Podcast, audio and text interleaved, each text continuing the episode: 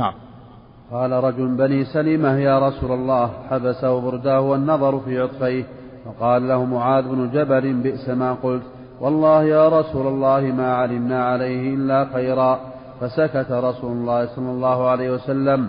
فبينما هو على ذلك رأى رجلا مبيضا يزول به السراب. فقال رسول الله صلى الله عليه وسلم كن أبا خيثمة. فإذا هو أبو خيثمة الأنصاري. نعم بيض يعني بياض بياض إنسان السراب. وكن أبا خيثمة يعني أنت أبو خيثمة أو ليكن أبا خيثمة. فكان أبا خيثمة نعم. فإذا هو أبو خيثمة الأنصاري وهو الذي تصدق بصاع التمر حين لمزه المنافقون. فقال كعب بن مالك هذا المنافقون تصدق بصاع تمر بصاع تمر فلمزه المنافق قال إن الله غني عن صدقة هذا. ما تصدق إلا بصاع واللي تصدق بكثير يقول هذا مرائي. ما يسمى منهم أحد المنافقون. اللي تصدق بقليل يقول هذا ما هذا قليل. ما وجد إلا هذا. صدق بصاع أن الله غني عن الصاع والذي تصدق بكثير يقول هذا مرائي. هكذا المنافقون. نعم. وهو الذي أنزل الله تعالى الذين يلمزون المتطوعين من المؤمنين في الصدقات. والذين لا يجدون إلا جهدهم فيسخرون منهم. سخر الله منهم ولهم عذاب أليم. نعم. وهو الذي تصدق بصاع التمر حين لمزه المنافقون. وقال كعب بن مالك فلما بلغني أن رسول الله صلى الله عليه وسلم قد توجه قافلا من تبوك حضرني بثي فطفقت أتذكر الكذب. بثي أشد الحزن البث. قال الله عن يعقوب إنما أشكو بثي وحزني إلى الله. أشد لما بلغ النبي صلى الله عليه وسلم جاء قادما من تبوك حضر حضر الحزن. ماذا يعمل؟ ماذا يقابل النبي صلى الله عليه وسلم؟ بأي شيء يقابله؟ في الأول يتكلم في نفسه يقول أقول كذا أقول كذا أقول كذا أعتذر بكذا. فلما وصل النبي صلى الله عليه وسلم قال انزح عن الباطل. وعزم على أن لا يتكلم إلا بالصدق. يخبره بالحقيقة هو الواقع وأنه ليس له عذر نعم. فلما بلغني وليكن ما كان. نعم.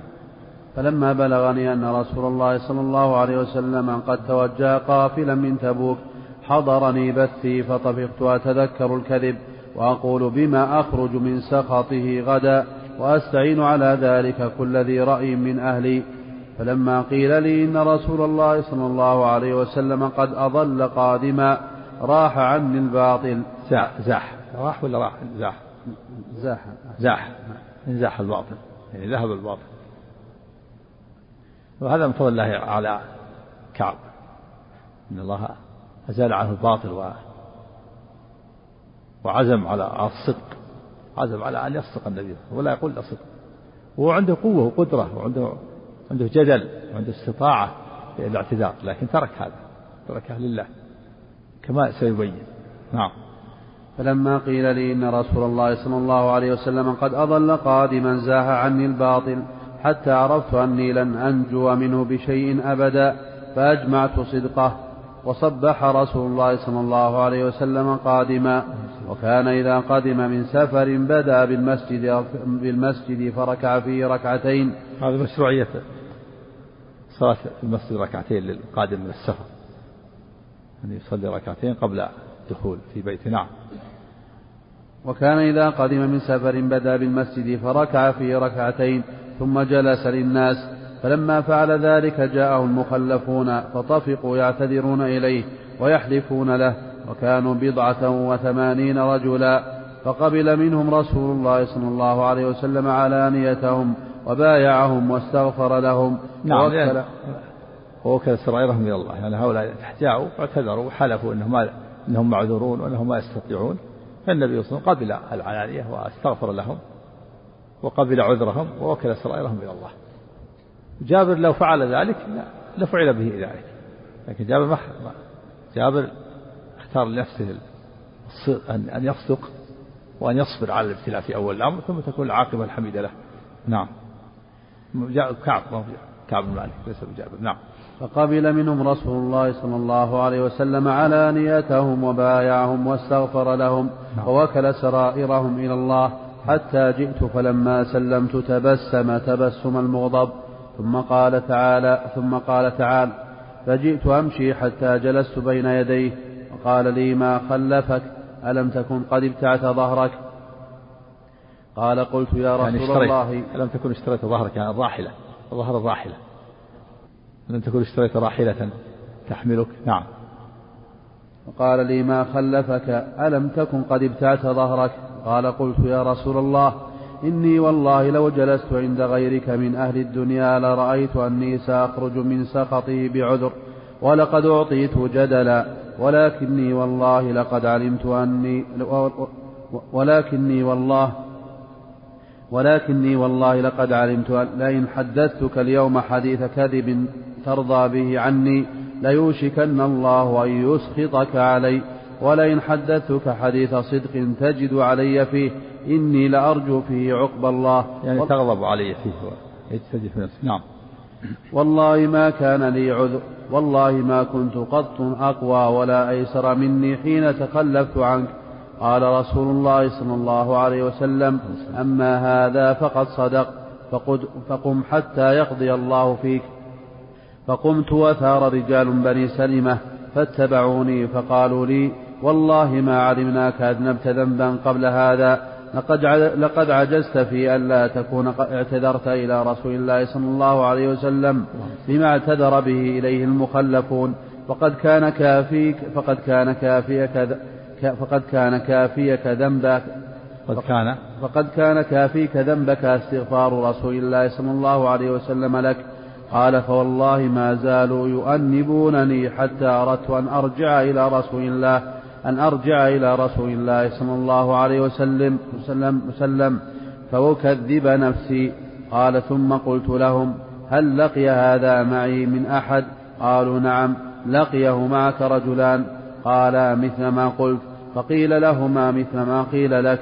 قال قلت من هما؟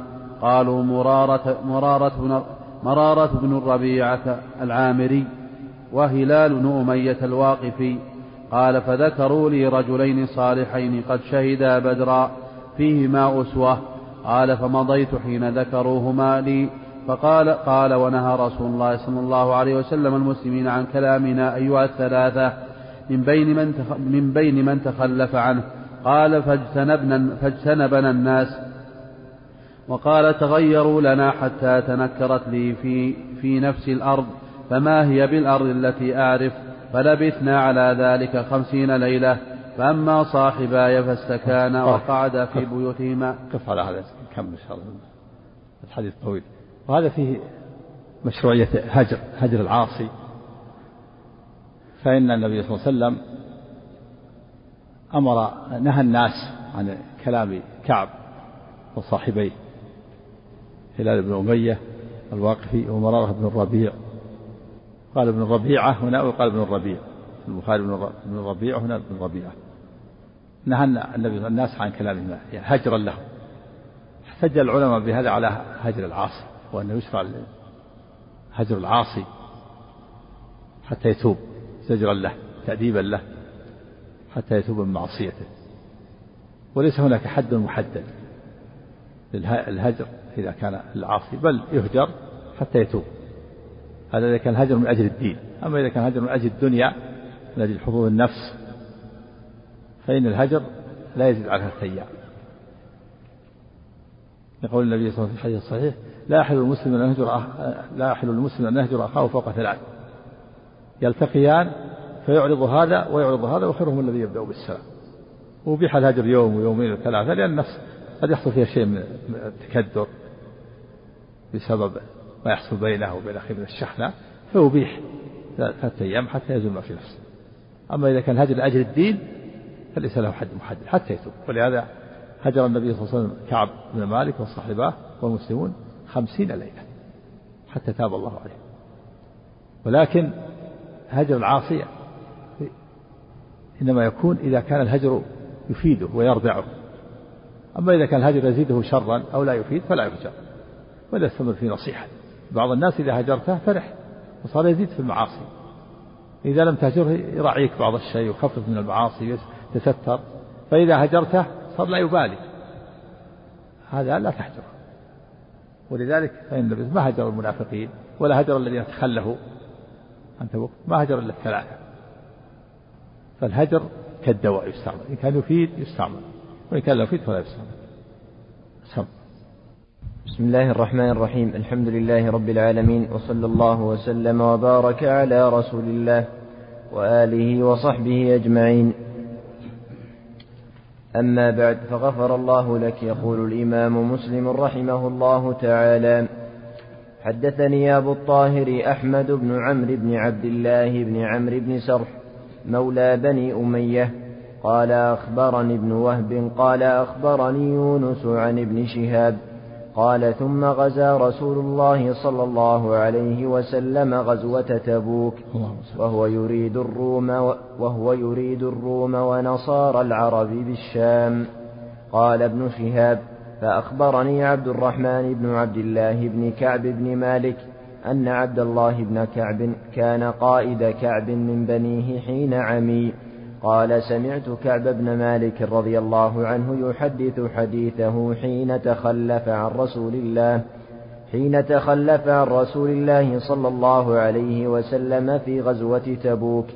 قال كعب بن مالك رضي الله عنه لم أتخلف عن رسول الله صلى الله عليه وسلم في غزوة غزاها قط إلا في غزوة تبوك. غير أني قد تخلفت في غزوة بدر. ولم يعاتب أحدا تخلف عنه. إنما خرج رسول الله صلى الله عليه وسلم والمسلمون يريدون عير قريش حتى جمع الله بينهم وبين عدوهم على غير ميعاد. ولقد شهدت مع رسول الله صلى الله عليه وسلم ليلة العقبة حين تواثقنا على الإسلام. وما أحب أن لي بها مشهد بدر. وإن كانت بدر أذكر في الناس منها. أذكر. وإن كانت بدر أذكر في الناس منها. وكان من خبري حين تخلفت عن رسول الله صلى الله عليه وسلم في غزوة تبوك. أني لم أكن قط أقوى ولا أيسر مني حين تخلفت عنه في تلك الغزوة. والله ما جمعت قبلها راحلتين قط. حتى جمعتهما في تلك الغزوة فغزاها رسول الله صلى الله عليه وسلم في حر شديد واستقبل سفرا بعيدا ومفازا واستقبل عدوا كثيرا فجلى للمسلمين أمرهم ليتأهبوا أهبة غزوهم فأخبرهم بوجههم الذي يريد والمسلمون مع رسول الله صلى الله عليه وسلم كثير. ولا يجمعهم كتاب حافظ يريد بذلك الديوان. قال كعب رضي الله عنه فقل رجل يريد أن يتغيب يظن أن ذلك سيخفى له ما لم ينزل فيه وحي من الله عز وجل. وغزا رسول الله صلى الله عليه وسلم تلك الغزوة حين طابت الثمار والظلال فأنا إليها أصعر. فتجهز رسول الله صلى الله عليه وسلم والمسلمون معه وطفقت أغدو لكي أتجهز معهم فأرجع ولم أقض شيئا وأقول في نفسي أنا قادر على ذلك إذا أردت فلم يزل ذلك يتمادى بي حتى استمر بالناس الجد فأصبح رسول الله صلى الله عليه وسلم غاديا والمسلمون معه.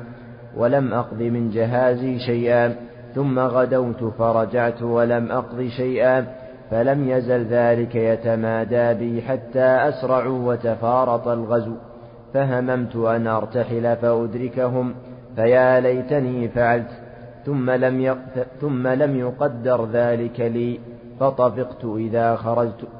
فطفقت إذا خرجت في الناس بعد خروج رسول الله صلى الله عليه وسلم.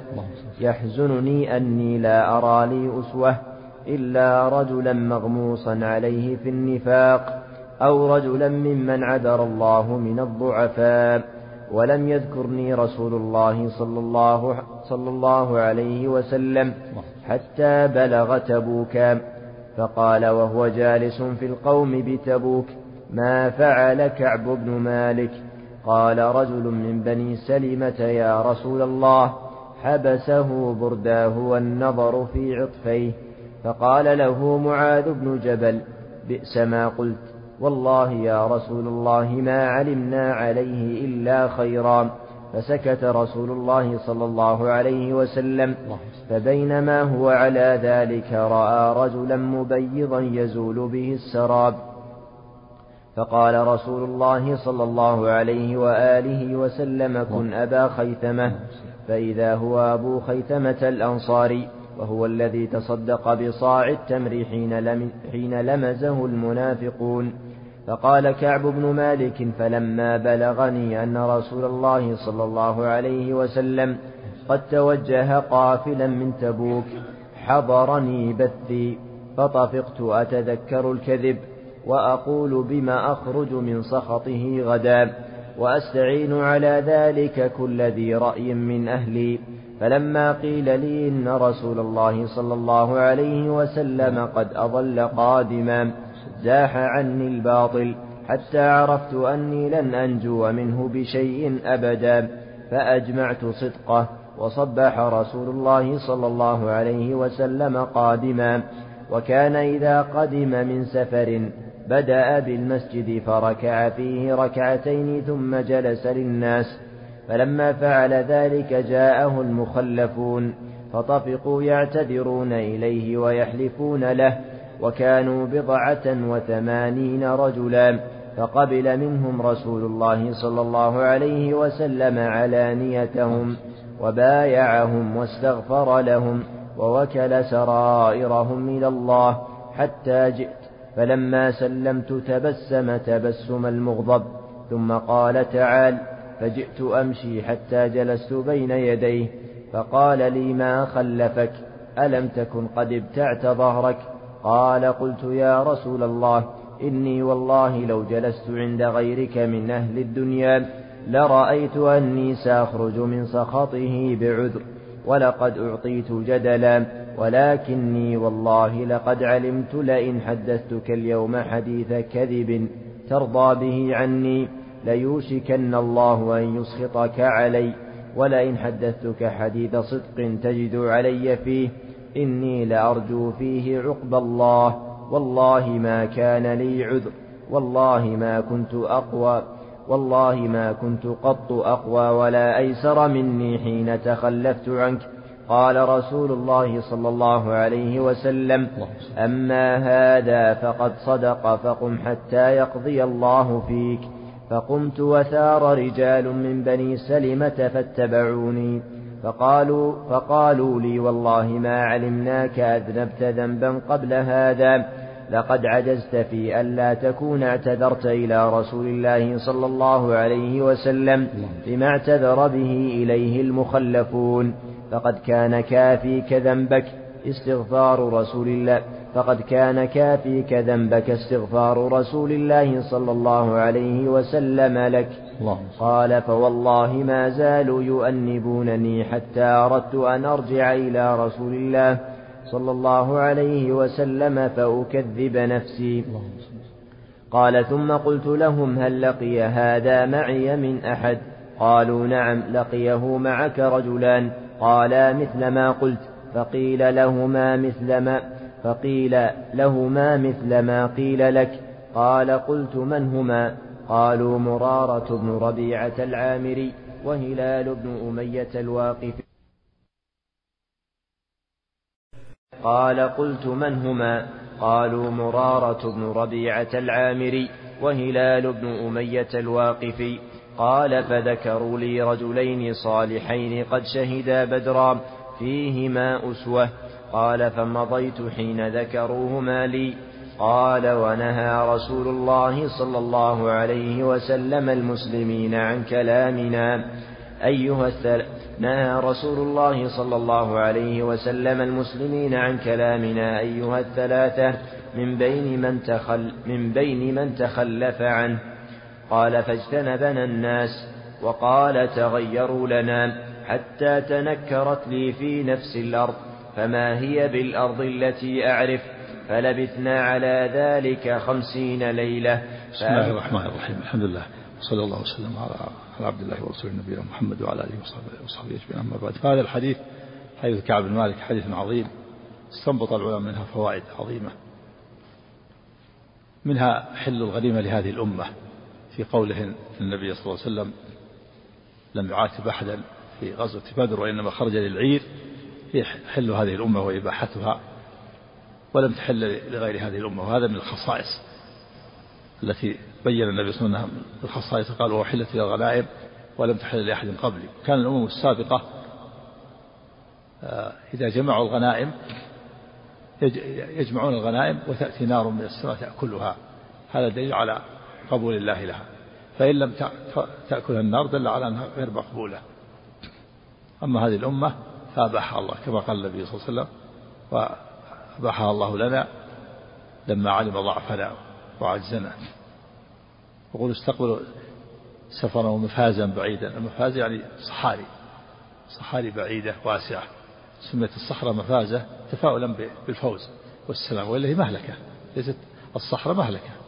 لكن العرب يتفاعلون يسمون الشيء بضده يسمون الصحراء لمهلكة يسمون مفازة يسمون اللذيغ سليم تفاؤلا بالسلامة اللذيغ اللي تلدغه العقرب والحي مو بسليم عطب لكن يسمونه سليم تفاؤلا له بالسلامة قل فأجمعت صدقا يعني عزمت عزمت على صدق النبي صلى الله عليه وسلم.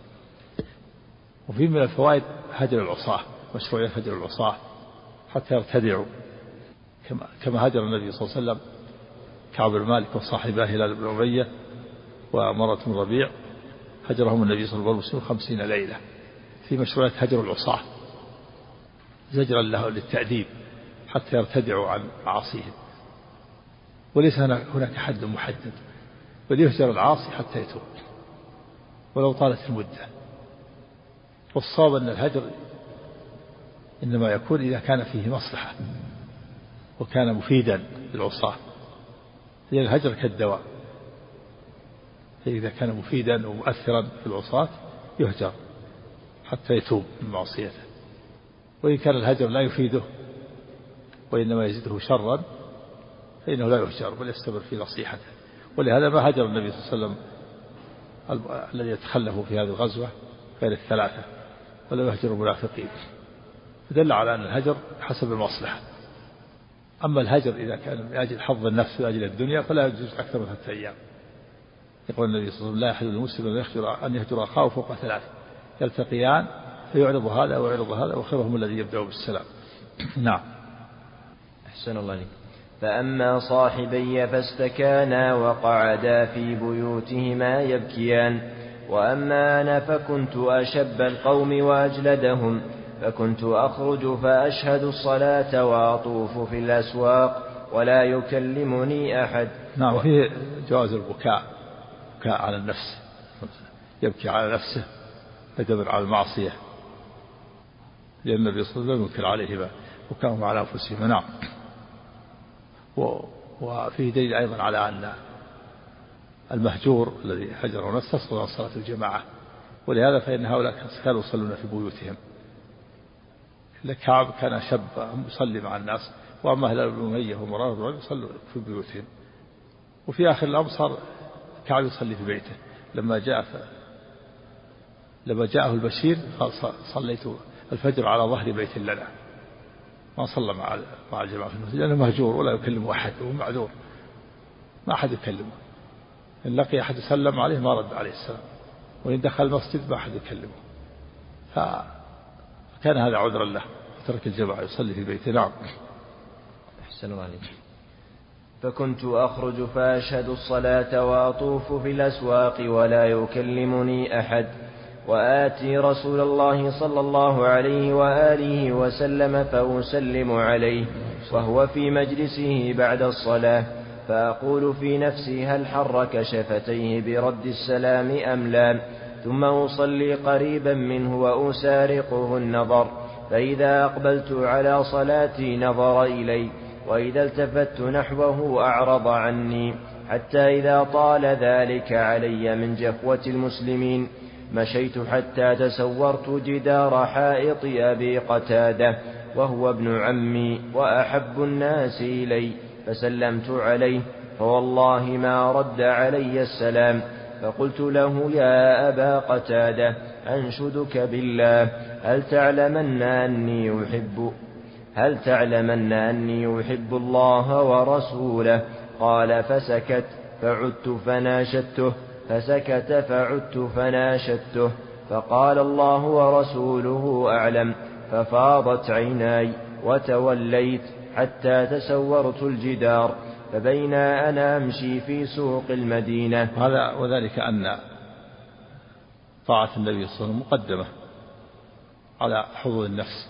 فهذا أبو قتادة ابن عم كعب وأحب الناس إليه ومع ذلك ما رد عليه السلام لما سلم عليه. لأن النبي صلى الله عليه وسلم أمر الناس بعدم كلام هؤلاء الثلاثة نهاهم عن عن كلامهم.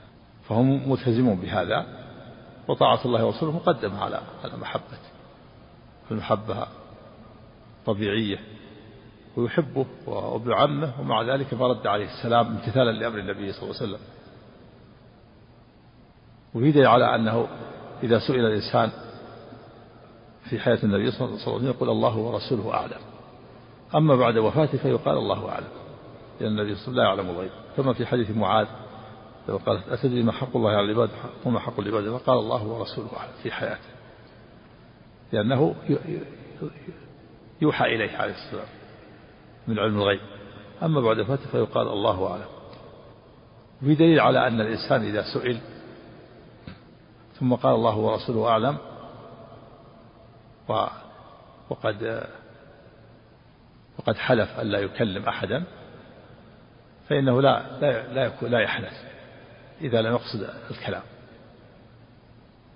فإذا حلف ألا يكلم شخصا ثم سأل فقال الله ورسوله أعلم وهو لم يقصد مكالمته لا يحنث وإن قصد أن يكلمه حنث فهذا أبو قتادة مهجور منهي عن كلامه. قال أبو قتادة الله ورسوله أعلم. لأنه ما قصد مكالمته.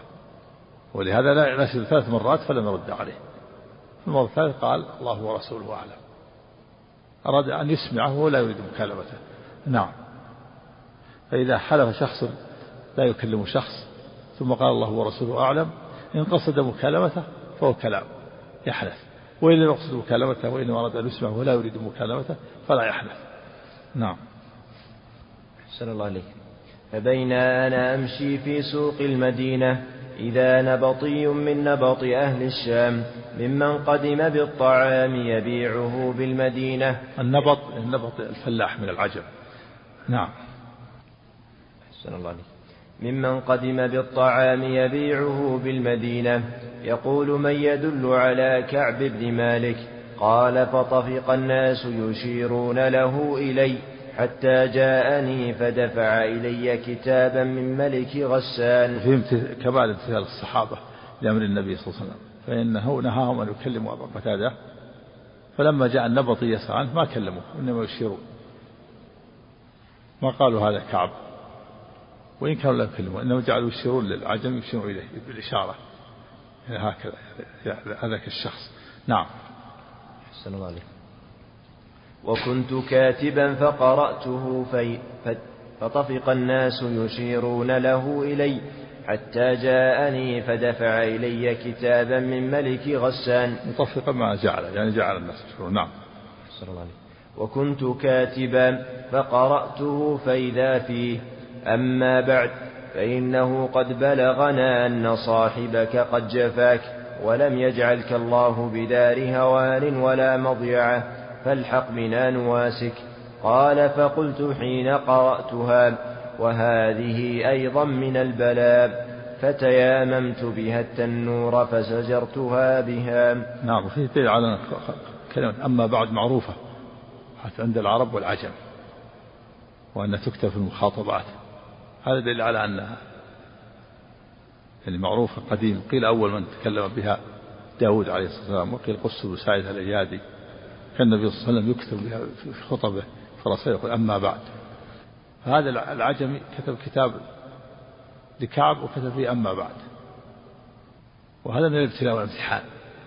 ابتلاء وامتحان تولي بهؤلاء الكفرة يكتبون إليه حتى يلحق بهم. في أن من الحزم قطع أسباب الشر والفتنة. ولذلك فإن كعب أحرق هذا الكتاب حتى لا يبقى عنده. حتى لا يتذكر فيما بعد أو يضعف فيما بعد فيستجيب لهؤلاء القوم.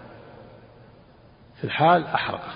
تيمم به تنورا وسجرة يعني أحرقه أحرقه في النار وقضى عليه. نعم. حتى لا يكون له أثر ولا عاقبة. نعم. الله عنك. حتى إذا مضت أربعون من الخمسين واستلبث الوحي إذا رسول الله إذا يعني رسول تأخر الوحي. لحكمة بالغة نعم. الله عنك. إذا رسول رسول الله صلى الله عليه وسلم يأتيني فقال إن رسول الله صلى الله عليه وسلم يأمرك أن تعتزل امرأتك. قال فقلت أطلقها أم ماذا أفعل؟ قال لا بل اعتزلها فلا تقربنها. قال فأرسل إلى صاحبي بمثل ذلك. قال فقلت لامرأتي الحقي بأهلك فكوني عندهم حتى يقضي الله في هذا الأمر. هذا من الابتلاء أيضا والامتحان من زيادة الابتلاء. ابتلوا هؤلاء الثلاث به ونهي الناس عن كلامهم. فلما مضى أربعين ليلة أيضا جاءهم أمر آخر. جاء أرسل الرسول عليه السلام إلى كل واحد يجتذب امرأته يعتزلها. يعني لا, لا يجامعها. ولهذا قال له يطلقها قال لا لا تقربها.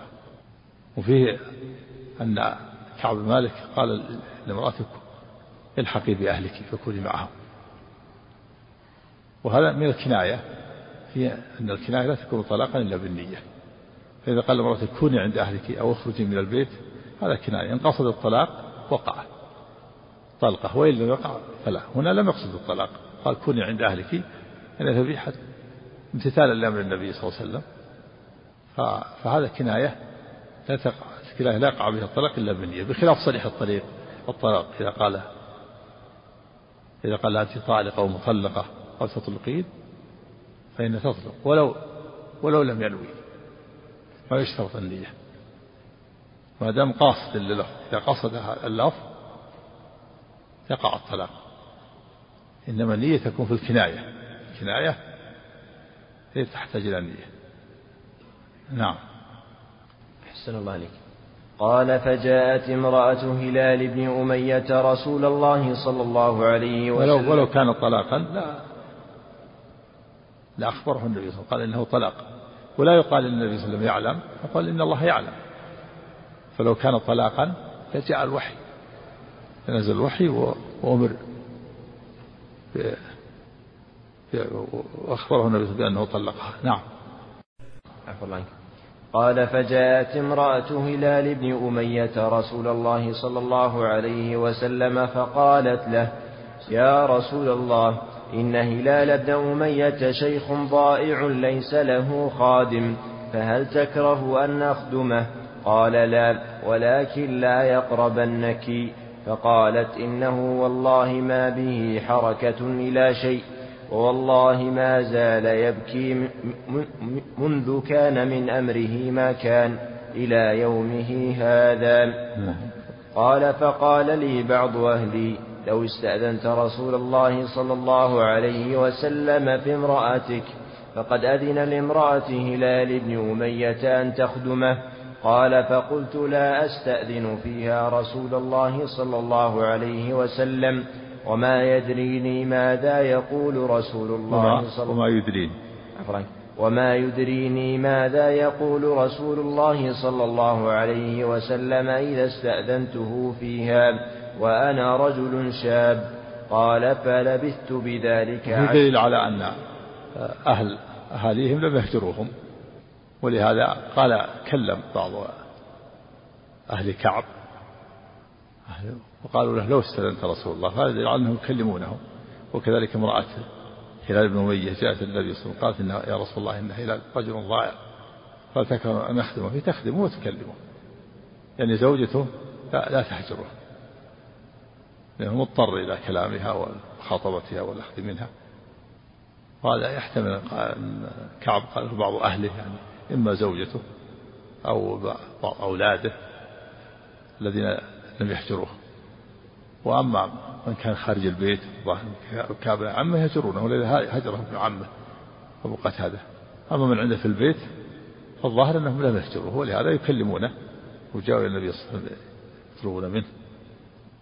لأنه مضطر إلى أن يكلمه ويكلمونه فيما يتعلق بشؤونه وأكله وشربه. وفيه كمال حزم كعب رضي الله عنه فإنه لما قال له بعض أهله لو استأذنت النبي صلى الله عليه وسلم أن تبقى عندك زوجتك. قال لا ما أستأذن رجل شاب هلال بن أمية رجل شيخ تحتاج يحتاج زوجته إلى أن تخدم أما أنا رجل شاب قوي أخدم نفسي وأيضا قد لا أملك نفسي قد كان عندي زوجتي وأنا شاب خلها تذهب عند أهلها حتى يقضي الله في هذا الأمر. وأيضا يقول ما أدري ما ماذا يرد علي النبي صلى الله عليه وسلم لو استأذنته لأن حالي غير حال هلال. هلال ضعيف وأنا قوي. هذا يدل على كمال حزم كمال حزم كعب رضي الله عنه وعنايته بهذا الأمر واحتياطه؟ نعم. ها؟ ما يكون من قبيل كلام رسول رسول الله صلى الله عليه وسلم له. لأن الرسول صلى الله عليه وسلم يأمره باعتزال أهله. فكلمه الرسول الرسول الرسول كلم كلم الرسول. إيه؟ لا هذا للضرورة هذا لأجل لأجل تنفيذ الأمر. نعم. نعم. ها؟ إيه. إنه شيخ ضائع. ضائع ليس, ليس له عذر. عاد لو كان له عذر كان عذره النبي صلى الله عليه وسلم. شيخ ضائع ليس له خادم يخدمه. وإن كان كبير السن ما يمنع أقول ما يمنع الجهاد ولو كان كبير.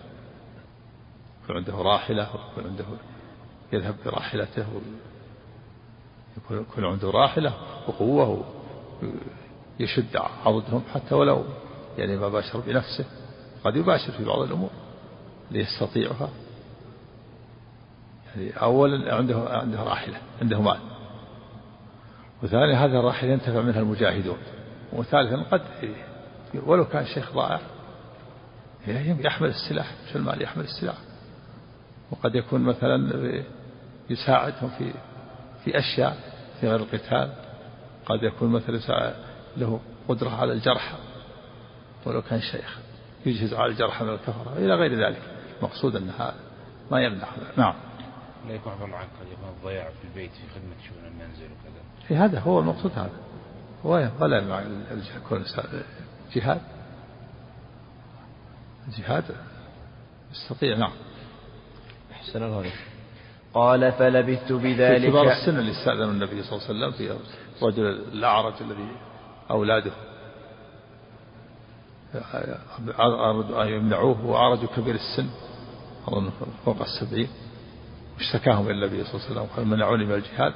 فقال فأذن له النبي صلى الله عليه وسلم. هو كبير السن نعم. أحسن الله عليك. قال فلبثت بذلك عشر, لي عشر ليال فكمل لنا خمسون ليلة من حين نهي عن كلامنا.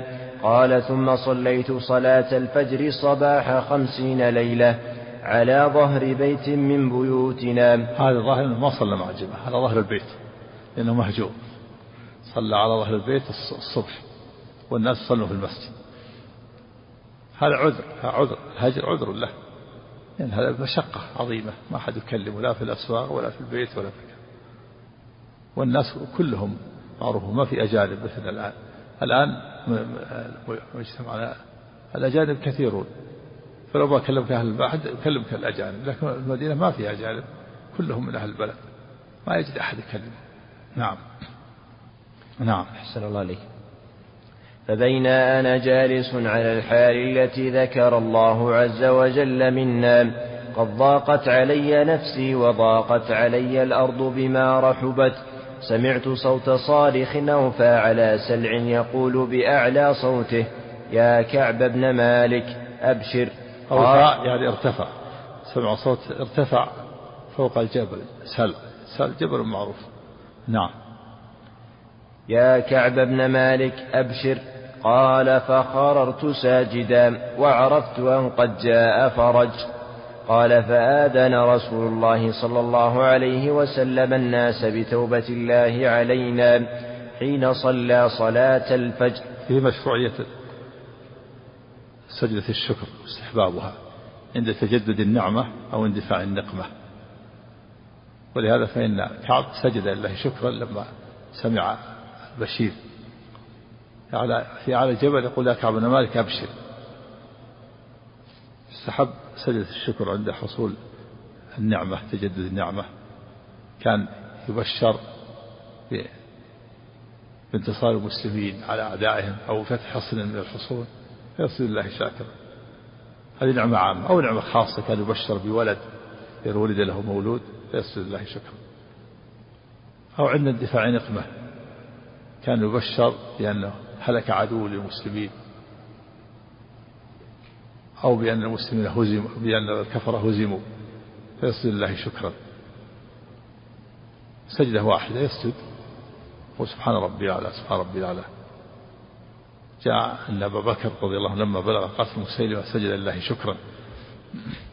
مسيلمة الكذاب الذي ادعى النبوة. فيه استحباب التبشير تبشير المسلم بالخير. ولهذا بشر المسلمون. النبي صلى الله عليه وسلم بشر كعب كما سيأتي. قال أبشر بخير يوم مر عليك. من يوم من يوم أن ولدتك أمك والمسلمون بشروه وهنأوه في استحباب التبشير والتهنئة بالخير. يقول يقول أب قال يبشر يبشرهم أبشر بتوبة الله عليك. نعم. أحسن الله عليك. نعم. لا ما يشترط الطهارة سجد الشكر ما ما يشترط الطهارة نعم.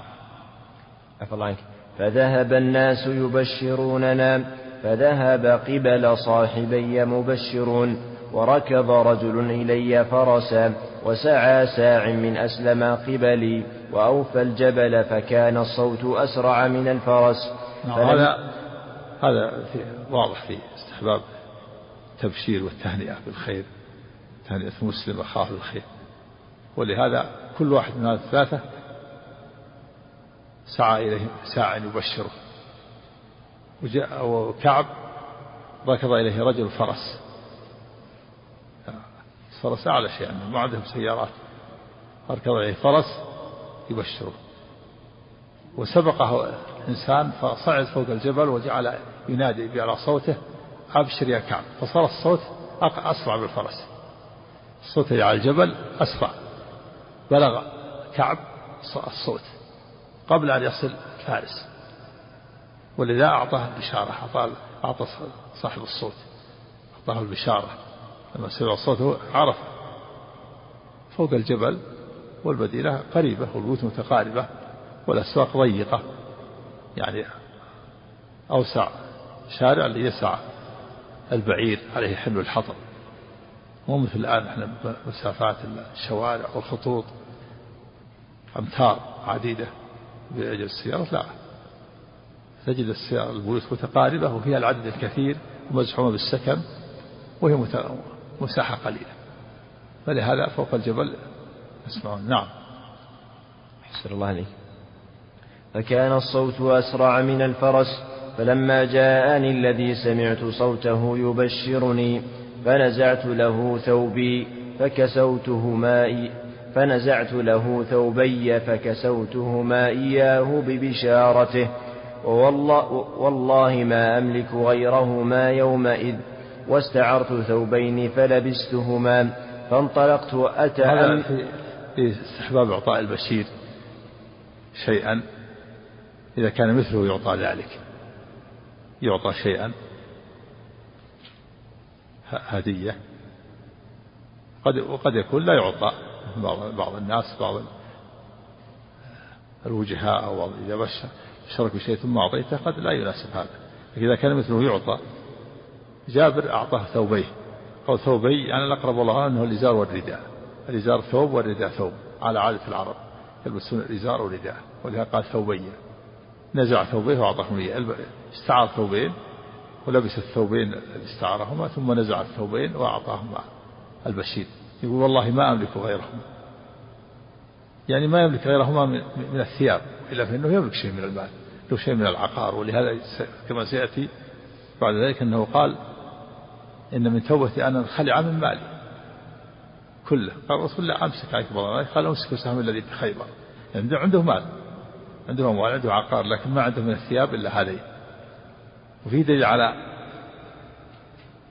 أن قال الإنسان إذا قال الإنسان والله لا أملك إلا كذا وقصد نوعا من المال لا يكون كاذبا. وكذلك من قال من حلف آه، أنه لا يملك من المال إلا كذا وقصد نوعا من المال لا يحلف. قال والله لا أملك من المال إلا هذا البيت. وأراد من العقار يعني. لكن يملك بضائع ويملك آه، أمتعة فلا يحلف لأنه قصد نوع من المال. مثل ما قال جابر ما أملك ما أملك غيرهما يعني من الثياب.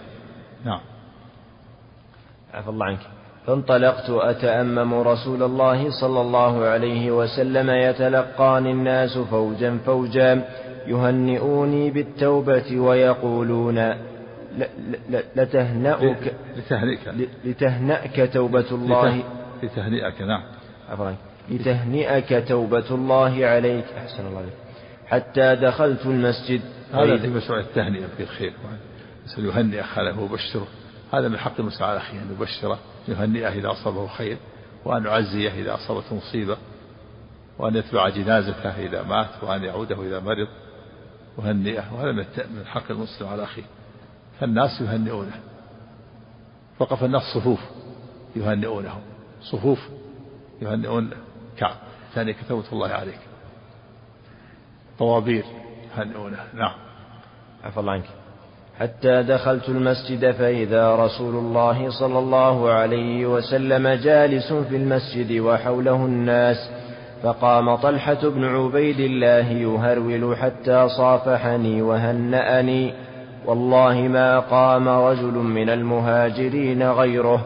قال قال فكان كعب لا ينساها لطلحة. يعني قام طلحة بن عبيد الله من المهاجرين ويهرول حتى صافحه وسلم عليه وهنأه ولم يقع من المهاجرين. ولهذا عرف كان كعب عرفها لطلحة. يعني عرف هذا هذا الأمر هذا المعروف. وفيه دليل على جواز القيام للقادم لتهنئته والسلام عليه. ولهذا قام طلحة الكعب وهناه في جواز القيام للقادم وتهنئته والهرولة إليه وصافحته والسلام عليه. وأن هذا ليس بمحذور.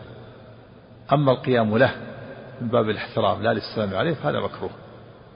مثل ما يفعل بعض في مجالس بعض الأمراء أو الكبراء إذا دخل واحد قاموا لا يسلمون ثم إذا جلس جلسوا. هذا مكروه. وأشد منه القيام على رأسه وهو جالس. هذا محرم. فإن النبي صلى الله عليه وسلم لما مرض يحتى في مرضه الأول وصلى بالناس قاعدا والناس حوله قيام أشار إليهم أن يجلسوا في فلما سلم قال كدتم أن تفعلوا كفعل العاجل. يقفون على رؤوس ملوكهم وهم جلوس.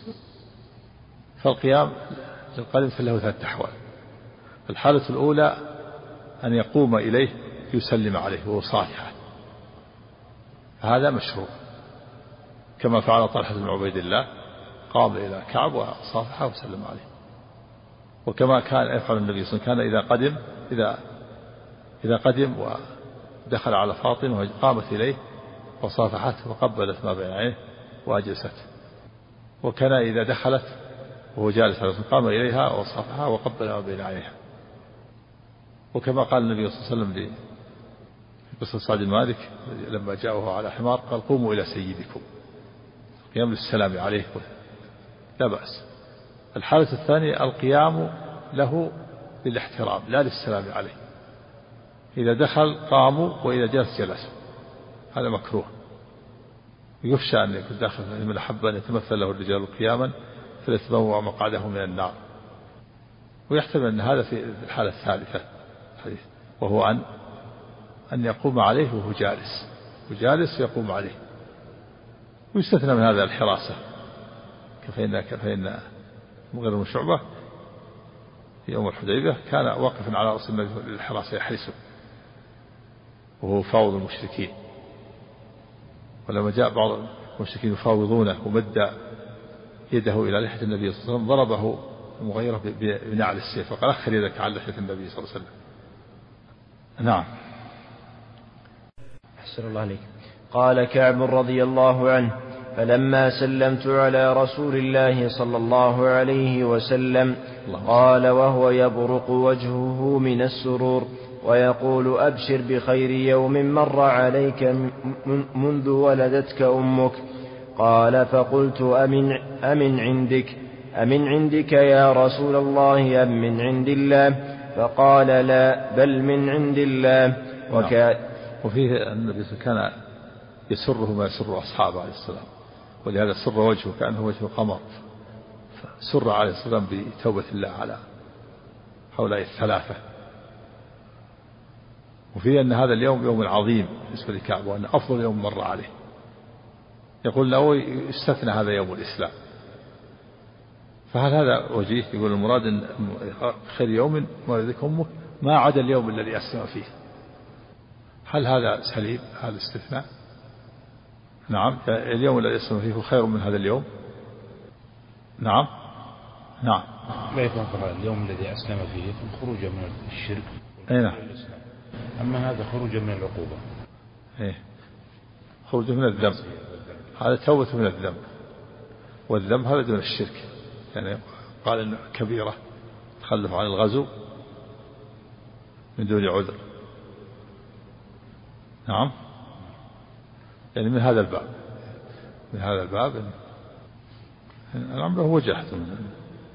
يعني قال يوم ويحتمل أن يقال على عمومه لأن هذا توبة توبة تطهير من جميع الذنوب والمعاصي. يكون أفضل يوم تطهر. مو بعيد أن يكون على عمومه. نعم. أحسن عليك. وكان رسول الله صلى الله عليه وسلم إذا سر استنار وجهه كأن وجهه قطعة قمر قال وكنا نعرف ذلك. قال فلما جلست بين يديه قلت يا رسول الله إن من توبتي أن أنخلع من مالي صدقة إلى الله وإلى رسوله صلى الله عليه وسلم. فقال رسول الله صلى الله عليه وسلم أمسك بعض مالك فهو خير لك. قال فقلت فإني أمسك سهم الذي بخيبر. نعم فيه دليل على جواز قول هذا صدقة إلى الله وإلى رسوله. صدقة إلى الله يعني أريد بها وجه الله وإلى رسوله يتصرف فيها وينفقها في في مصارفها الشرعية في حياته. يقول هذه صدقة من الله وإلى رسوله. أما بعد وفاته لا. هذه صدقة إلى الله. والرسول صلى الله عليه وسلم بين بين المصارف في شهادته فأن تنفقها لكن في حياته يقول هذه صدقة من الله وإلى رسوله يعطيها المال يصرفها. فلا بأس. وليس وليس هذا شركا. ومثل قول عائشة أتوب إلى الله وإلى رسوله. ماذا أذنبت؟ في قصة الستر. أتوب إلى الله من حقه وأتوب إلى رسول الله أيضا فيما أخطأت عليه من حقه. هنا صدق من الله وإلى صدق من الله. أريد بها وجهه. وإلى رسوله يصرفه بمصارفه الشرعية. فيه دليل على أنه لا يجوز الإنسان أن ينفق أمواله كلها ويتصدق بها ويبقى عالة. يتكفف الناس. و ويخل بالنفقة على من يموت. ولهذا نهاه النبي صلى الله عليه وسلم قال إن أريد أن أنخلع من مالي. كله قال لا أمسك عليك بعض مالك فهو خير لك. فقال أمسكوا سهم الذي بخير. يكون الإنسان يتصدق بجميع أمواله ويبقى عاله يتكفف الناس ويترك أولاده يضيعون؟ لا هذا منهي عنه. لكن كيف يجمع بين هذا وبين فعل أبي بكر الصديق رضي الله عنه؟ لما حث النبي على الصدقة جاء عمر بنصف ماله ثم جاء أبو بكر فقال ما قال النبي لعمر ماذا أبقيت؟ قال أبقيت نصف مالي مثل ذلك. فجاء عمر بجاء أبو بكر بجميع ماله فقال ماذا أبقيت لهم؟ قال أبقيت لهم الله ورسوله. صدق بجميع ماله ولم ينكر عليه. نعم. هذا يكون عفى الله عنك بحسب الشخص إذا كان له مردود يومي أو شهري أو كذا فإنه يجوز أن يتصدق أما إن كان ماله كله ليس له ريع يومي وكذا فإنه قد يكون عالم. الريع هو صدق به ريعه؟ صدق بجميع ماله ما يبقي شيء هو ريعه. لا الجمع بينهما أن أن أبا بكر تصدق بجميع ماله لكن له مكسب يومي يستطيع يكسب كل يوم ما يكفيه. فإذا كان له مكسب يومي يكسب كل يوم ما يكفيه فلا بأس. أما إذا كان ليس له مكسب يومي أو لا يجد عمل فليس له ذلك. إذا كان له مكسب يومي يستطيع أن ينفق على نفسه وأولاده فلا بأس. أما إذا لم يكن له مكسب يومي فلا ينبغي له أن ينفق. وأما قول بعضهم إنه إنه إذا كان أهله يصبرون أو كذا فليس بوجيه. إذا كان له مكسب يومي فالجمع بين هذا أن أن النبي نهى كعب لئلا يقصر في ليترك أولاده يتكفون الناس. وأقر أبو بكر لأنه مكسب كل يوم. وليكسب أبو بكر رضي الله عنه. ولهذا لما تولى الخلافة رضي الله عنه بعد وفاة النبي صلى الله عليه وسلم أراد في الصباح أن يذهب يشتغل. فقالوا يا خليفة الرسول كيف تروح تشتغل أنت الخليفة؟ قال لا أترك أولادي يضيعون. قالوا نجري لك كل يوم درهمين من بيت المال. رتبوا له يوم درهم من بيت المال حتى يتفرغ لشؤون المسلمين وكان بشؤون المسلمين. دل على أن أبو بكر رضي الله عنه كان يكسب له مكسب يومي ومثل بعض الناس بعض الناس يوزع ماله على على أولاده وفي حياته. هذا أيضا ليس بطيب. بعض الناس تجي أسئلة بعض الناس يقول له فلان وزع أمواله على أولاده. وهذا غلط لأنه يبقى يبقى معدم وينظر إلى أولاده يمنون عليه. الإنسان يبقي ماله عنده يتصدق ويحسن وينفق على أولاده. ثم أولاده أيضا كذلك إذا كانوا صالحين قد يحتقرونه ولا يصل أي قيمة. ما عنده وزع ماله عليهم ولا ولا ولا له قيمة. إذا كان بيده المال يصدق ويحسن وينفق عليهم ويكون هو الأب وهو الذي له الكلمة ويبقي وما بقي يكون على قسمة الله. نعم.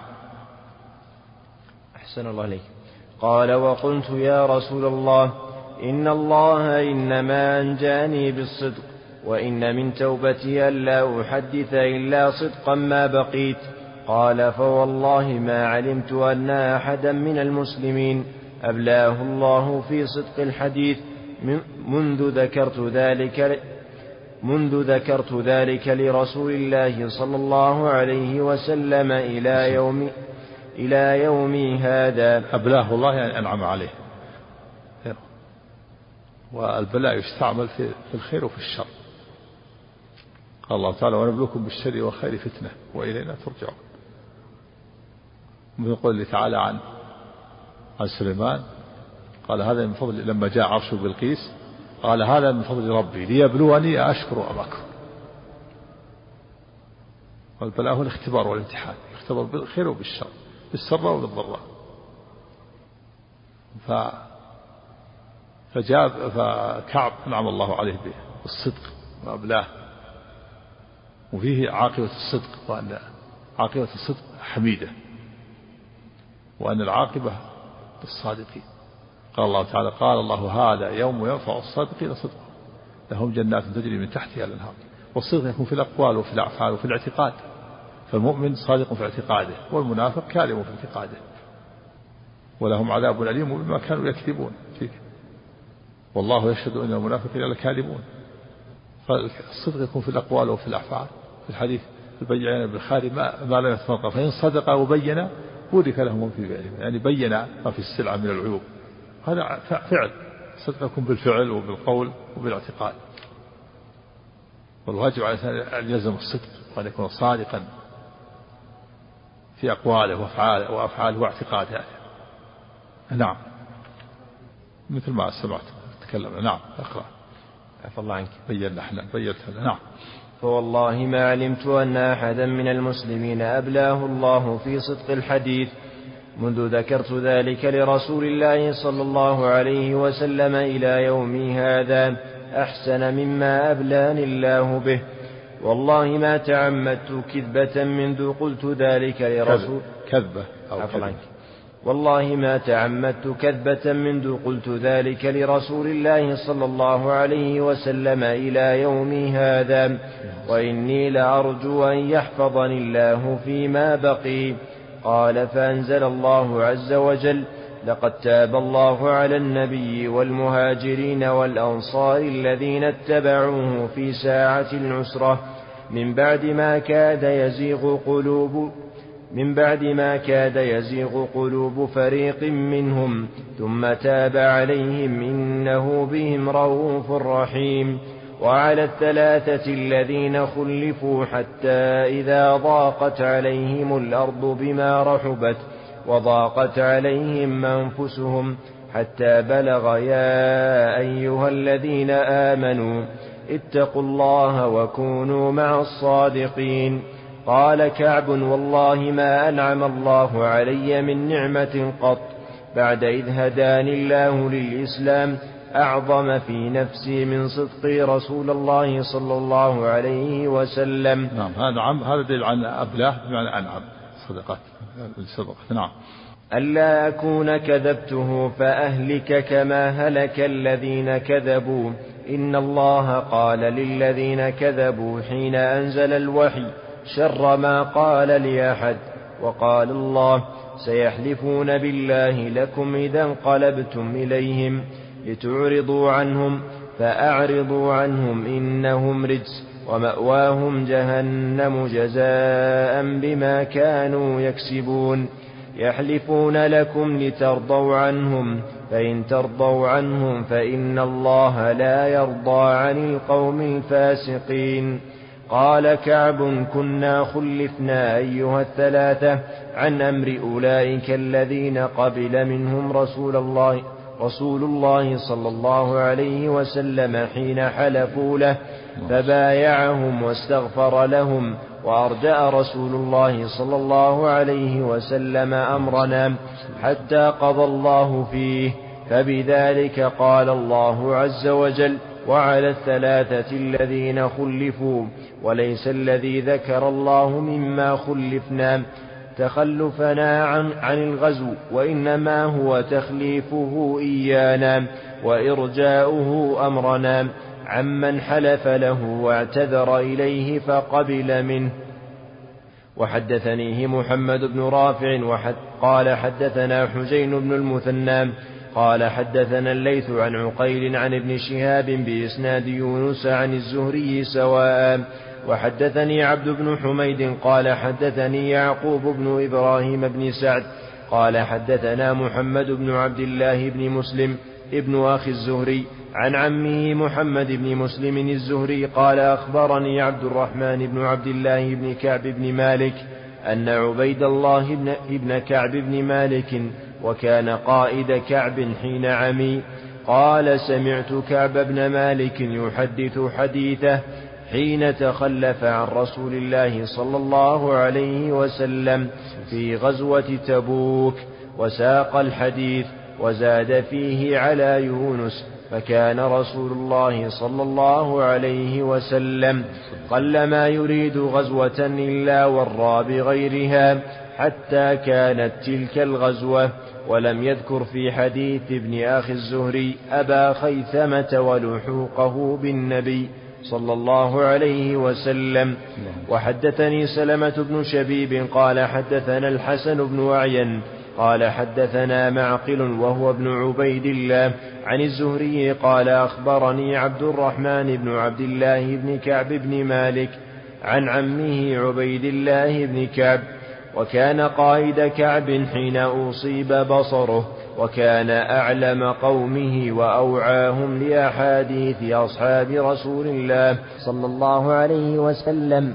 قال سمعت أبي كعب بن مالك وهو أحد الثلاثة الذين تيب عليهم يحدث أنه لم يتخلف عن رسول الله صلى الله عليه وسلم في غزوة غزاها قط غير غزوتين وساق الحديث وقال فيه وغزا رسول الله صلى الله عليه وسلم بناس كثير يزيدون على عشرة آلاف ولا يجمعهم ديوان حافظ. ولا يجمعهم ديوان حافظ. قال حدثنا حبان بن موسى قال وفيها أنه يقول يوري بغيرها يعني يظهر أنه يريد شيئا آخر. فإذا أراد جهة الشمال سأل عن طريق في جهة الجنوب. وفي يقول خلفنا يعني الرسول خلفهم يعني أرجع أمرهم. وليس المراد أنهم تخلفوا عن غزوة تبوك. قالت الذين خلفوا. خلفوا يعني الرسول صلى الله عليه وسلم خلفهم وترك أمرهم ولم آه، يقبل منه كما قبل من غيرهم. جاءوا حلفوا واعتذروا وقبل منهم. هؤلاء خلفوا. نعم. سم. يوم الأحد إن شاء الله تكون القراءة عبد الله عندك يوم الاثنين إن شاء الله. كان عندك يوم الاثنين تكون يوم الأحد إن شاء الله قراءة صحيح مسلم. نعم. نعم لما لما قال تيمم السجور ما ذكرناه في الدرس الماضي أنه لا بأس بإحراق المصحف. إذا تمزق أو ما فيه ذكر الله من الصحف يحرق أو يدفن بأرض طاهرة. كما أحرق عثمان رضي الله عنه والصحابة المصاحف لما جمعها. هذا حفظ له للامتحان وليس امتهان إذا كانت أوراق متمزقة ولا يستفاد منها من المصحف أو من غيره آه، إما أن يحرقها الإنسان وإما أن يدفنها في أرض طاهرة في البر. كل هذا حفظ لها نعم. نعم. نعم. لا بأس. الصحابة حرقوا المصاحف. نعم. نعم. ولا يخل بالصلاة إذا سرق النظر. إذا احتاج النظر مثلا يحتاج ينظر إلى الإمام هل قام ولا أو لم يقم هذا لا بأس به. ما يعتبر التفات والالتفات مكروه الالتفات في الصلاة. الالتفات في الصلاة مكروه. اختلاس. لكن عند الحاجة لا لا بأس به. نعم. بعد بعد الدرس. نعم.